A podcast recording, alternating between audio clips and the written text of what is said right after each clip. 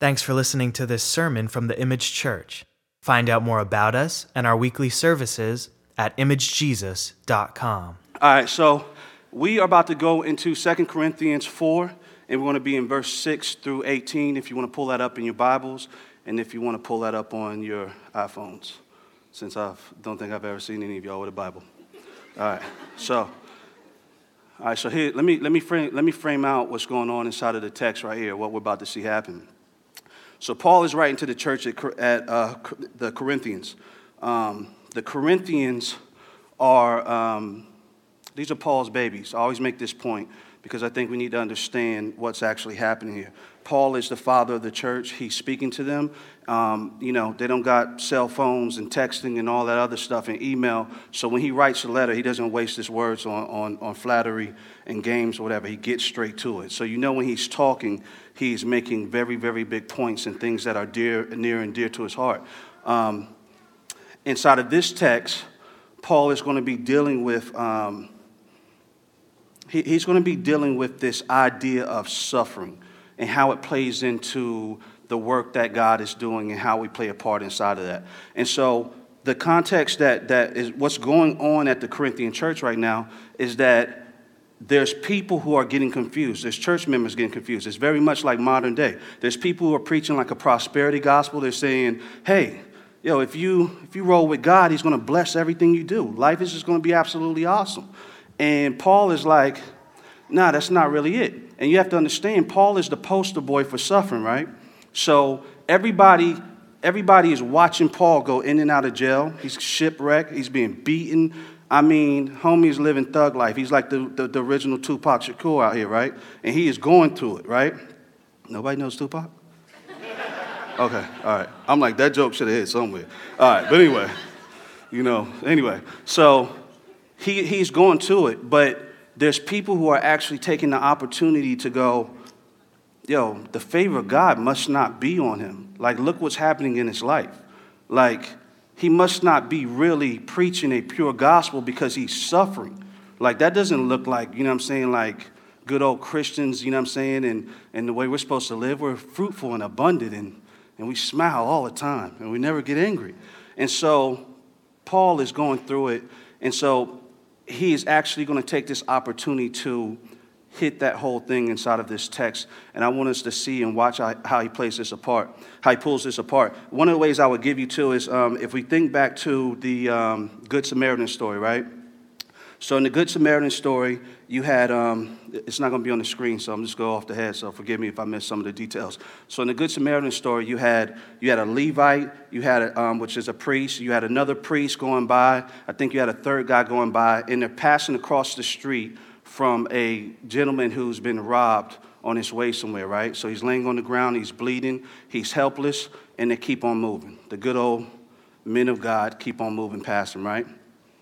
And then you have the Good Samaritan in the story, and Samaritans are supposed to be disgusting people, and so much so that the Jews actually crossed to the other side of the street whenever they saw a Samaritan, because they're like, yo, you're foul, you're low, you're disgusting, and that was just their custom. Well, the Samaritan, low down guy, whatever as they described him, he rolls up and he sees the guy on the ground bleeding, and he stops and he takes care of him. He bandages him up. He, he, um, he takes him to a, a hotel. I don't know what you call that then, but an inn. So he takes him to an inn and he actually finds a spot for him to stay and he pays for him to stay there. And he even um, tells the owner, he says, listen, he says, you know, if he runs up a bill, I'll, on my way back from my travels, I'll come back and I'll actually, I'll pay for the bill, right? The reason I want to give you this framework because as we're going through the text, as we get into Corinthians, I want you to kind of see where you actually fall inside of this story like, we, we have to understand that those priests that passed on the other side, they had to have some type of theology or framework in their heart that made it okay to pass somebody on the ground bleeding, right? So something, you know, that messed with their comfort, it messed with something inside of them, and they had some type of reasoning that let them separate from getting involved in that. My man who went over there, Of course, there was suffering. There was sacrifice. He gave his money, he gave his time, he gave his energy. It was obvious in the story he was actually headed somewhere that he had to get to, and he was like, Man, I got to get somewhere, and I'm going to be back, and I'll take care of you then. So there is, he's, he's, he's, he's giving of himself. So last week I made the comment, I said, You know, there's this thing where we, we kind of, we spend so much time protecting our good name. Like we're scared to be called bad when we actually should be scared to be called good, right? And so, as I work through the framework of this, this, I want you to think of yourself inside of the Good Samaritan story and where you may find yourself in life at times, right? So, 2 Corinthians 4 6 through 18 starts like this For God, who said, Let the light shine out of darkness, has, I didn't mean to do that like that. I know that sounded cool, but anyway. All right, so it says, For God, who said, Let light shine out of darkness, has shone in our hearts to give the light of the knowledge of the glory of God in the face of Jesus Christ. It's a whole lot there. It's a very big statement, but it's a great statement because it tells us what God wants, and it's to give the light of the knowledge of the glory of God in the face of Jesus Christ. In other words, God wants to reveal himself through his son Jesus Christ. That's what that statement is saying. It's saying that God is saying, I want to um, have relationship with people and the way I'm going to do that and the way people are going to see me is through my son, through the sacrifice he makes, that is going to make a way by his blood spill, by his, the shedding of his blood, by his death, and by him um, rising again three days later. It is going to make it where we can actually come into relationship, but it's only going to happen through my son, Jesus Christ. So if you know people or whatever, and they're like, man, I love God with all my heart. I don't really mess with the Jesus thing or whatever, you know what I'm saying, but I love God with, all my heart. Fact of the matter is, they really don't know God because there ain't no way to know him without knowing his son based on what the scriptures are saying. Y'all with me? Okay, so that's the what. We're revealing the Father through the Son. And how is he doing it? He's shining into our hearts, right? And so that scripture starts off, it says, For God who said, Let light shine out of darkness, has shone in our hearts. So the idea here is that God is accomplishing this thing where we're coming into knowing Him through His Son Jesus. And the way He's facilitating, the way this is actually going to work, the mechanism is our darkened hearts, right? So he, he, he says, The God who, is, who, is, who has brought forth light out of darkness. And, and, it's, and, and he's, he's dealing with the idea that this is the God of the whole universe. This is the God of the whole universe. And is that my, my little bad baby over there making all that noise?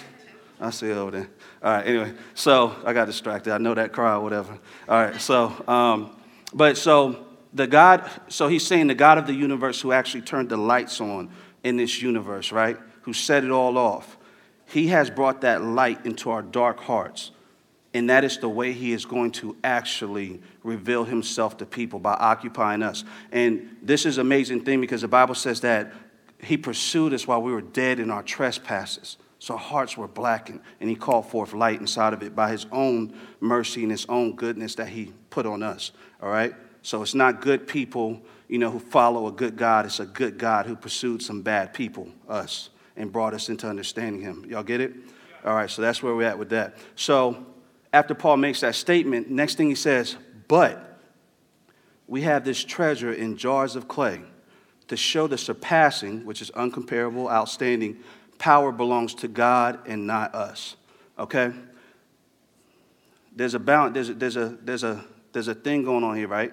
He says to show the surpassing power belongs to God and not us. So God's system for how he's going to actually, his plan for how he's going to do this is very specific in the ideas that he has to make sure we know it's not us. So, so when it gives him glory, it's all you can see is him, right? Because, you know, we jacked up, man. We think we're cute. You know what I'm saying? We think we fly. We think God needs us, all this other stuff. And we'll still lack glory because we're broken like that.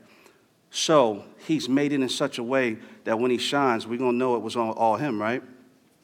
And so when he's using the actual analogy, when, he, when, he's, when he's saying jars of clay, the people then would understand it to be, mean cheap. A jar of clay or whatever was fragile. Um, it, it, it would break. If it did break, you couldn't reuse it because you couldn't melt it down and use it for something else or whatever. So it was, you know, could be just discarded. It, it, it, was, it didn't have a very, very, it didn't have a lot of worth. So he's making that statement that this marvelous, amazing light has now come into these fragile jars of clay, right? Um, and, you know, and, and in the scope of this big conversation, because we know that Paul is encouraging the people in Corinthian, Corinth, he's, he's encouraging the church, but he's also talking for the haters on the sidelines too, right? So he's also talking for the haters in the sideline, and he's bringing them back to this humble understanding. Like, yo, you ain't as cute as you think you are. You know what I'm saying? You're made out of nothing. And, and this is actually about Jesus. So he's bringing this argument into, into a certain standpoint. There's a couple big points Paul is making here, too. Number one, that God's glory is shown through our weakness. That's number one. He's also saying we are poor and wretched, wretched in ourselves apart from um, Christ. He's also saying our weakness is essential in God's plan to reveal himself to the lost, right? It's essential. You know, um, so I, I don't know if most of y'all know this or whatever, but so uh, back in 2005, I had a spinal surgery on my back. And I, um, man, it was, it, it was just a really super hard time in my life. You know what I'm saying? My wife had to bathe me, clean me, all this stuff. I walked for several years with a cane. I was on um, 24 hours morphine for like like seven, eight years straight, and then it started messing my body up so much that I had to get off of it just for the sake of my own health. So my current condition is that I have to like deal with like a symphony of pain that that actually is to the point where it, you know it makes you feel drunk almost. Um, if you so, if you wonder why I seem half schizo at the time, now you know. But anyway, so man, a lot sometimes it, it, makes it really hard for me to think and retain information because it seems like there's not enough room in my brain to, to function through the pain and actually digest information and, and, and all of that good stuff. And so sometimes when I'm like working on a sermon, the most simplest stuff just seems like it's to kill me to get out of me. You know what I'm saying? Like it feels like so grievous. And I'm always like, God, why in the world would you call me to do this? when you know like what this is going to do to me. Like you know it's to feel like it's going to break me. You know my pride of not wanting to go in front of people and look stupid too. So all of that stuff comes into play. But the fact of the matter is when I go back and look at this, I'm like, man, he, he actually desires, he doesn't need me to be together. He uses my weakness, right? You know, like this morning I woke up and I was praying and I was like, God, thank you so much for giving me a sermon and a word to preach or whatever because I worked so hard on it for, and, and I had nothing because I felt like I couldn't even just add up two plus two and make the just one sentence make sense, you know? And every time it's so gut wrenching. But God doesn't need me to be awesome. Matter of fact, I'm, I'm, I'll do a very poor job when, it's, when it falls on me. And so it's a gift. It hurts. It's frustrating, but it produces the fruit. Like it really squeezes me and gets me out of the way so I can just only preach Him, you know? And, and, and you know, and so a lot of, sometimes, you know, when I preach and sometimes when y'all respond, you say, man, that was an awesome sermon. I'm sitting there just as amazed as you like it was because I feel so broken in the midst of it that I couldn't even, even grasp it. You know, this, you know, I'm just leaning on this point so much because, man, this is such an uncomfortable place for us as believers. We hate being that dependent. We hate being jars of clay. We don't want to be jars of clay. We want to be Brad Pitt. Want to be Denzel Washington out this thing, right? Like we want to be out there killing it, ripped muscles, smart, you know what I'm saying, mixed with Steve Jobs, all of that. It's not happening, you know what I'm saying? And God doesn't need that, right? And so it, it, it's, it's, a, it's a hard place to be. It's a hard thing to work, work through. Another point here is that we're simply unworthy to carry such a treasure. It's another thing, too. Paul keeps pointing back to this idea of humility. And in 2 Corinthians 4, verse 1, it's not going to be on the screen, but he starts the whole um, chapter off by saying, Therefore, having this ministry by the mercy of God, we do not lose heart. It's this idea of we have to get small. You know what I'm saying? Like we think too much of ourselves. And when we do, we get in front of God and we get in front of the mission. You know what I'm saying? um, we get in front of the mission. So let me just go on a little bit, right? So, not too long ago, we were inside of Philippians 2, and I want to read this to you because this very point that, that Paul is making about um, the idea of humility, this jar of clay, this weakness, us humbling ourselves in the process. Um, God led the way in this with his son Jesus, right? Because Jesus, well, let me just read the scripture to you. It's a whole lot better. All right, Philippians 2 5 uh, through 11. It says, Have this mind among yourselves, which is yours in Christ Jesus, who, though he was in the form of God, did not count equality with God a thing to be grasped, but emptied himself by taking the form of a servant, being born in the likeness of a man, a jar of clay, right? And being found in human form, he humbled himself by becoming obedient to the point of death, even death on a cross. Therefore, God has highly exalted him and bestowed on him the name that is above every name, so that the name of Jesus every knee should bow in heaven and on earth and under the earth, and every tongue confess that Jesus Christ is Lord to the glory of God the Father. You see that? So he set the example first. He left off the throne, completely emptied himself, became a man. And he led the way that we could come into a relationship with God. And God has now called us into this thing too. As Paul has said, he's like, yo, look, God is trying to reveal himself through his son Jesus, and he's going to do it by shining into your hearts. You're just jars of clay. The goodness of mercy. This is, this is a beautiful thing we're being called into, right? But, but life doesn't work like that. Where we're at right now in America, we're in this thing where it's like humanism and it's like it's, it's, the, it's religion, where you're being called to work out your own salvation.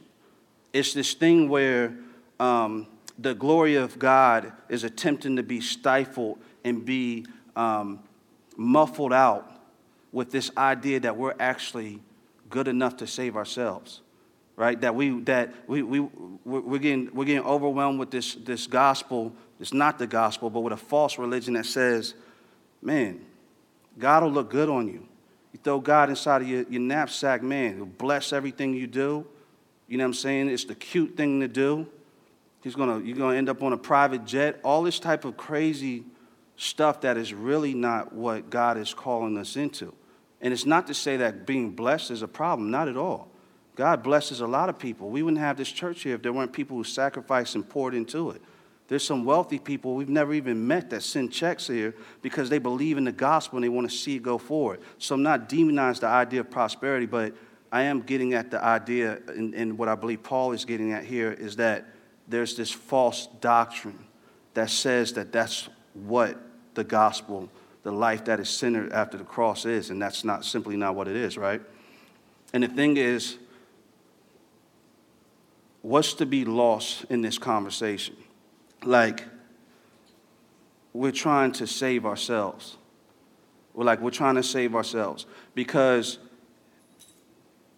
if we're not prospering, if we're not going forward, if we're not fighting for something, there's this thing like we feel like, man, we have to save ourselves. But the Bible says if you try to save your life, you'll lose it. And if you lose your life, you'll save it.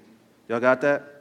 If you try to save your life, you'll lose it. And if you lose it, you'll save it. Everybody in life is scrambling as hard as they can to get higher, to get up, to get more, and to get more and get more.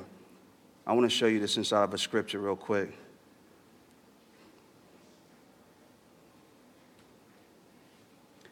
So, I'm sorry, hold on. Let me, let me just keep going here. All right, so verse 8 says, We are afflicted in every way, but not crushed, perplexed, but not driven to despair, persecuted, but not forsaken, struck down, but not destroyed. Um, being in despair is the idea of complete loss or absence of um, hope. All right, so when we're talking about Paul, we're talking about somebody who has been shipwrecked multiple times, um, he's been beaten, he's been jailed, he's been lost at sea, he's been stranded. Um, he's near death several times. Like I said earlier, he's poster boy, poster boy for, you know I'm saying, for affliction, for struggle. Paul has been through that, right? But the testimony that he's given us, he's like, I've been afflicted in every way, but I'm not crushed. I'm perplexed, but I'm not driven to despair. I'm persecuted, but I'm not forsaken. I'm struck down, but I'm not destroyed, right? And so that messes with, that's, he's, he's he's speaking to the church when he's saying this, but he's he's jabbing at this stuff, whatever, because it's like, man, where's your God at? Where's your God at? But he's actually wearing this stuff with the sense of, I'm actually an overcomer. You understand?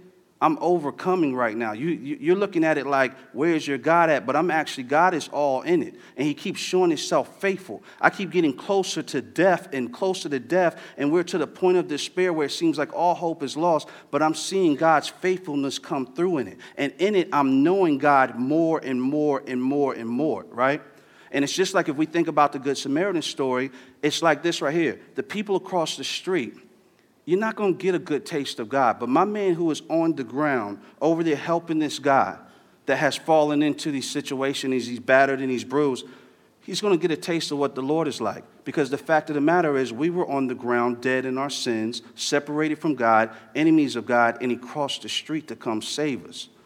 So, in that sacrifice and in that suffering, we get to taste how good, the, how good God is and get to see what he's like. Do you get where I'm coming from? So the, the, the, the position of God is that He goes and saves people who are helpless, people that may have even caused their, their, their own demise, right? Like we, we all, the Bible says we all were enemies of God.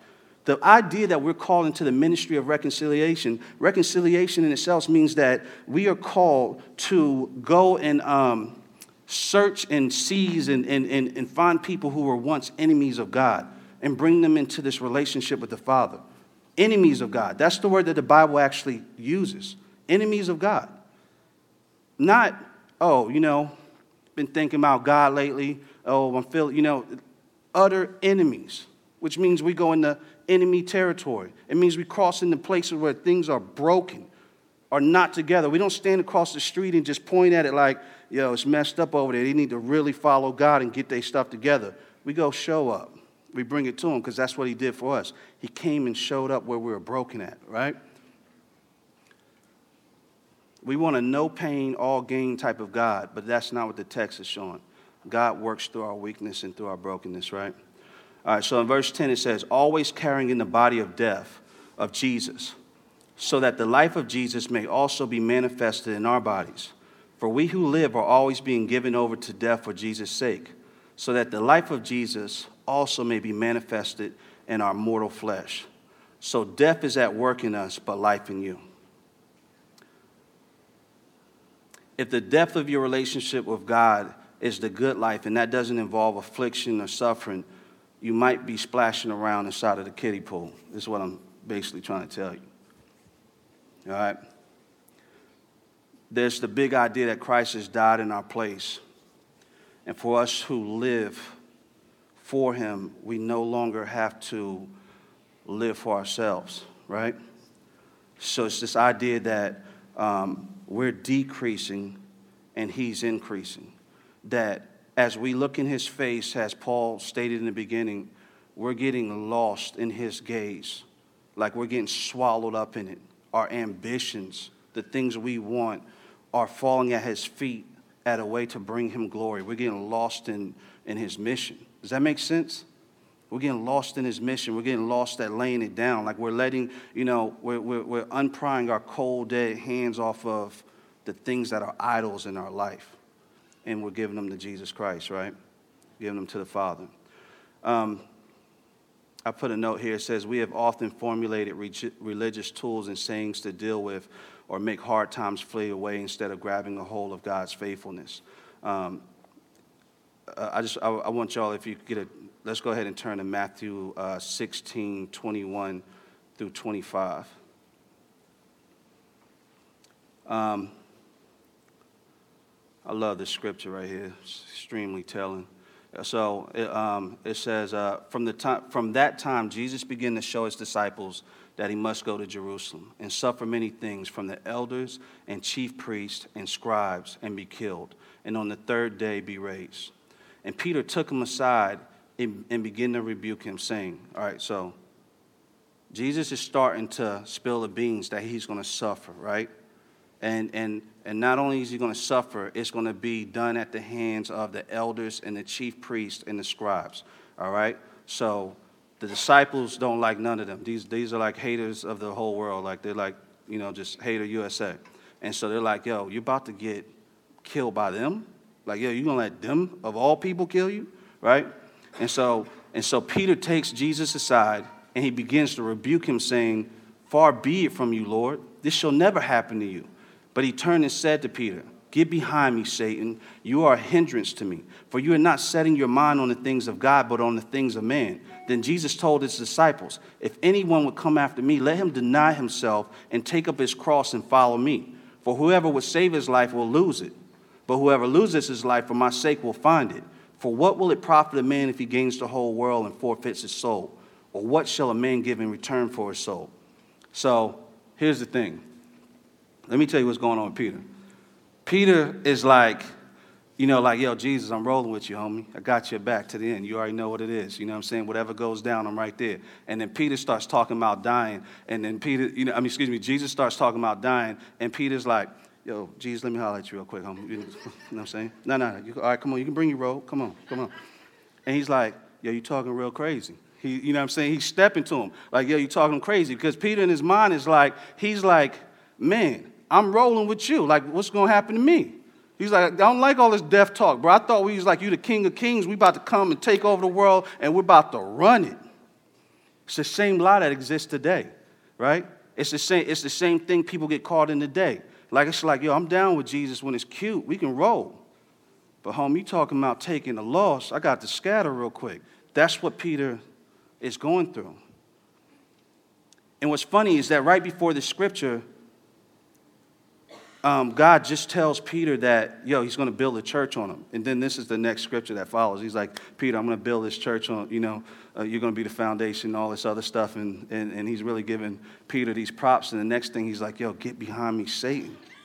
You know what I'm saying? you know what I'm saying? But Peter isn't going through anything that, that we don't go to go through. There's times I, I, I feel like I have to actually come to digest this quite often on a normal basis.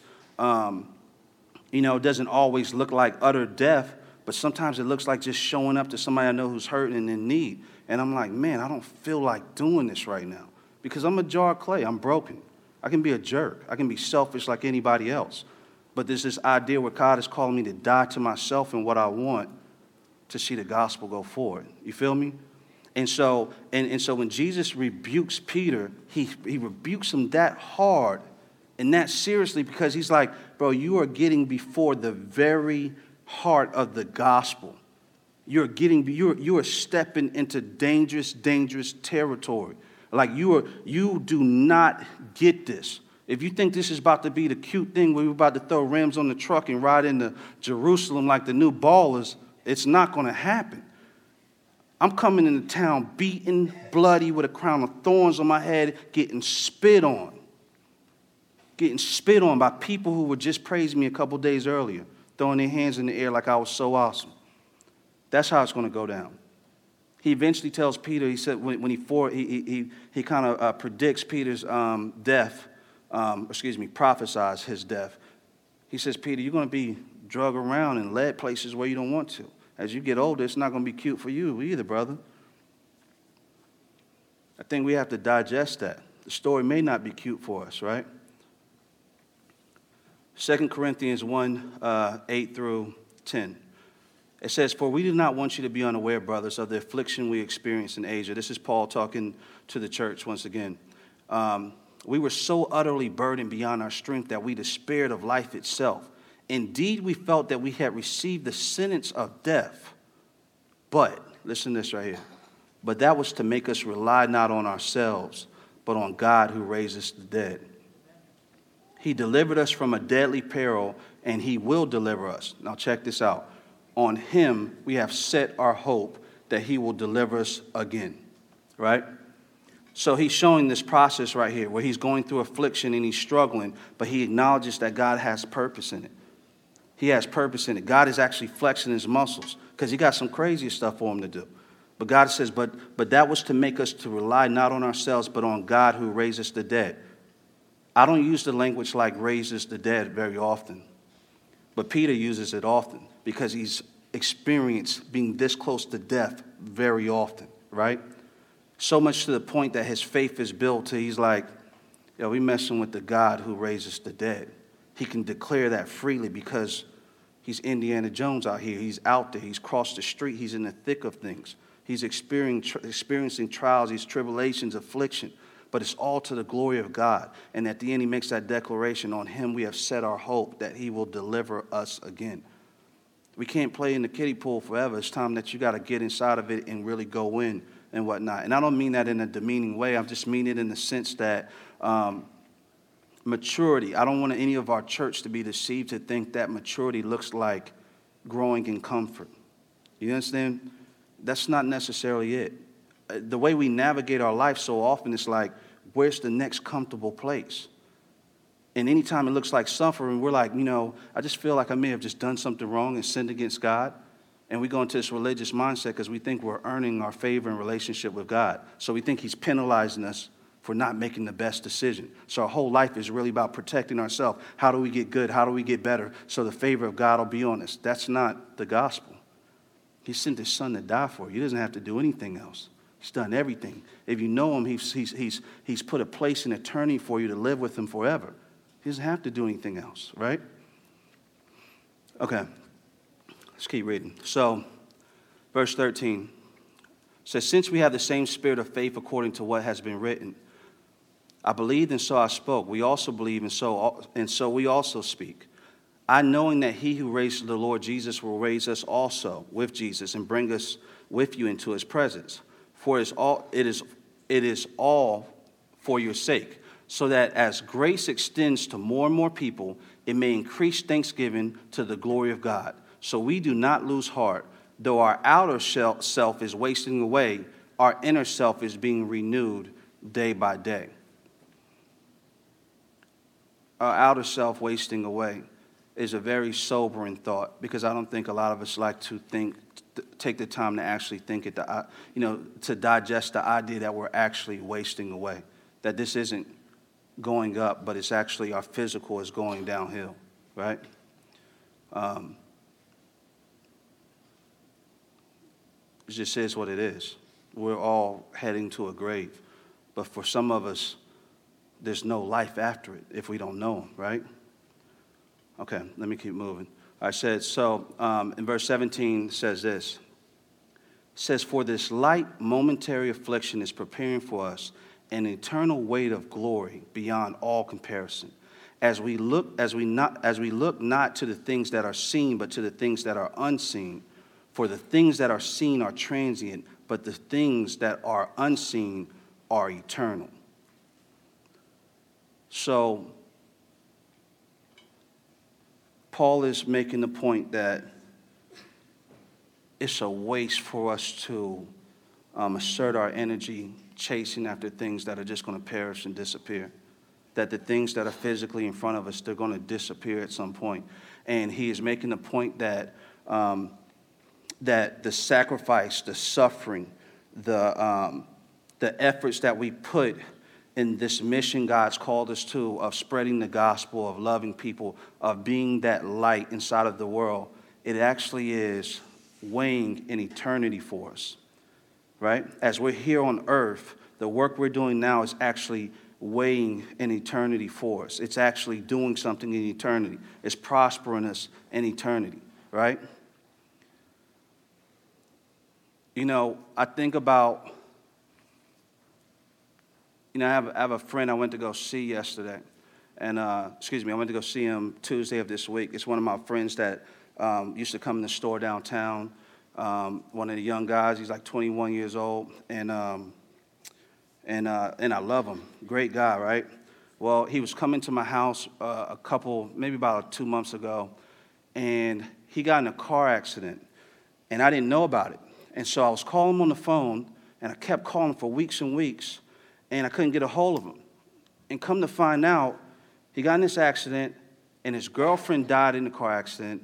His friend um, messed his legs up, and then he was in the hospital for several months, you know, and uh, for a couple months, and then he just came home. And so I went to go see him the other day, and man, it was it was it, it was gut wrenching. Like couldn't speak. He, he had brain damage. He was strapped to a chair. His family has to feed him. They don't have any. Um, you know, the doctor hasn't told them that anything's going to get better. They're like, this may be what it is, you know? and uh, you know, but he can't speak at all. He can slightly. I feel like he's present that you're there, and uh, it, it, it was it was heartbreaking and it was gut wrenching, right? And um, I left. And when I left, I was just kind of weeping about it. And I said, like, all I had for God was this question, like, why? You know what I'm saying? Um, I was like, why? And then, then my cousin, he, he died earlier this year. And I was talking to his wife yesterday, and she made this statement to me. And she said, you know, Jay, she said, I miss, I miss having a man in the house that adores me. And the statement just like killed me, right? And you know, Matt was pointing at this last week. He said, man, things in life can get so hard. The trials, the tribulations, the stresses of life, they can get so hard that they just leave you with these why questions. And it's like you don't have a good, you know, good old religious or, or biblical response all the time to throw at them when you're hitting you. It just hurts so bad. And life dishes that out all the time. And, and when I think about what Paul is saying in the scriptures here, and the way he's talking about this light, momentary affliction is preparing us for eternal weight of glory beyond all comparison, it thrusts me into this question like if I really, really, really believe this. Because the only way that I can actually digest the pain of what life offers and the struggles and the trials is to actually put it on this eternal thing, is to put it on Jesus Christ. Is to put it on the idea that he knew it was this ugly and he actually died to save us from this very thing because he knew it was going to crush us. But it was the only way to protect us from just a, a, a, a guaranteed death. Because when you look at it, it's like, what is there? What is there? People are here today, they're going tomorrow. And it lands close to home quite often. At this age, too much for my comfort. As I'm getting older, friends are disappearing. And it hurts. It's gut wrenching. But where do you go with that pain right there? We, we have nothing but Christ. We have nothing but Christ. And what I'm trying to tell you is um, I want us to be sober minded in understanding that we are jars of clay. Our life is fragile. And if we think anything else but that, we're deceived. And, and, and, and I use the example of my friends and my family like that because that is what keeps me, it kind of knocks me out of wonderland. You understand what I'm saying? It wakes me up real quick like nothing's guaranteed. I have eight babies at the house. It horrifies me the idea that I may not make it home to them one day, right? But at the same time, it's still a reality. I can live in Wonderland and act like it's not the case, but it's actually the case. So if that's the case, where can I lay my faith? And where can I lay my trust but at the feet of Jesus Christ? Because Paul, when he's making his statements, he's like, God is even, he, he's, Christ has defeated death. So even if death shows up, we still unstepped out and won. You get what I'm saying? We still have a place in heaven that registers in eternity. Without the idea of this eternity in the midst of this conversation, the conversation doesn't, it really doesn't mean nothing. Because if all you have, why would I suffer and why would I go through all of these things for the sake of the gospel going forward, right? If there really isn't any forward. If there isn't no eternity after that. Does that make sense? We are eternal beings. And so Paul is trying to jolt us out of this idea that we are just living for a here and now. We're living for eternal, right? For eternity is what we're doing. What we're doing right now registers in eternity. And the suffering that we have right now is very much a part of the plan of God to bring forth the truth of who He is in His Son, Jesus Christ, right? So, maturity for us today, if anything, if we step away from anything in this sermon, is for us to start, is for us to, to, to grasp that idea that that is a part of the picture. So we can stop sidestepping it. And so we can stop wondering, like, is something wrong with me because there's a little tension and things are hard in our life. Hard may be exactly where God wants you. Paul, when he's talking here, hard is producing much fruit in his life, right? And he says, he says it's death for us, but it's life for you. And the point I'm making there is that everything you're going through isn't just about you. There's other people. The suffering you go through right now is actually going to save some other people down the road. You understand what I mean? I love talking to my daughter. My wife got pregnant at 15 years old. When I was 15, I was in and out of juvenile, selling guns, robbing, stealing, all this stuff. And man, I regret it. And it still hurts and it still haunts me when I go to sleep till this day. But at the same time, whenever I get the chance to go to a school and talk to kids, or I get to talk to guys on the block, I thank you, I, I thank God so much because that pain, that hurt, that stuff I went through, I get to lay it before people to use it to save them. You understand what I mean? And they're worth the time. They're worth the time because I wasn't worth the time. But God came and invaded me when I was on the way to go murder somebody, and his spirit just fell on me. I didn't do nothing for him. I didn't do anything. I have no idea why I'm standing here preaching the gospel to you. But that's the type of God. So when I look at that, I want to follow that. And the way I follow that is when I look at somebody who looks like, man, they're lost, they're a mess, they look what they're doing to themselves, I'm like, that looks just like me. And God ran up on me, so I'm running up on them. It hurts, it's suffering, it takes sacrifice. But it's what the Lord will have us to do, and it's a part of His plan, okay? All right.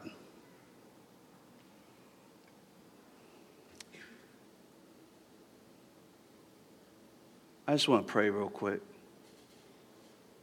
I just want to pray real quick. We're at the end of the sermon. I just want to pray. Dear Heavenly Father, Lord, Father, I thank you for your word. I thank you for your Holy Spirit. Father, Lord, I pray, Father, that um, just help me be small, Lord. Help me to not care what people think, but help me to care for people in their hearts. I pray, Father, that this word registers with people. And uh, I pray that it registers even with me. There's things in my life I need to let go of. Um,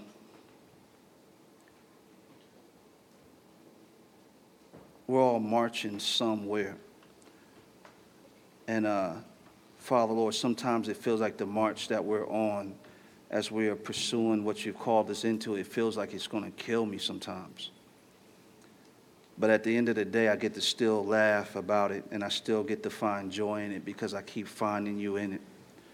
As you even expose my sinfulness and my wretched heart, Father, Lord, I still keep finding you in it. It seems like no matter how, how ugly it is, you're standing right there with mercy and grace, Father. I thank you for that. I thank you for how it's bringing healing in my family. I thank you, Father, Lord, that it's bringing a repentant um, atmosphere in my household where we don't have to earn your love anymore. You've given it to us, Father, Lord. So we're free to be honest and say, you know what? I was acting like a jerk. Please forgive me. And it's healing and it's doing so many things. Father, Lord, help me to stop loving comfort so much. Help me to stop complaining, Father, about this work you've called us into. Sometimes me and Matt about half crazy or whatever and ready to jump on some motorcycles and just go across the United States and disappear. And um, but man, you called us into a marvelous work. It just hurts sometimes and it causes us to be perplexed. You called this whole church and this whole body here to step into that mission, Father, Lord. Um, but we're not going to get there by trying to be good at what we're talking about. We need your spirit to begin to do a work in our hearts, begin to change us, to begin to um, reveal you in such a way that everything else is small and you just get bigger, Lord. So, Father, I just pray that people who don't know you today, that are hearing the scriptures, that they would um, that they would let go of whatever they're holding on and what's in between you and them, and that they can experience your goodness and your love, Father. So I worship you, I praise you, and I thank you, Father. In Jesus' name we pray. Amen.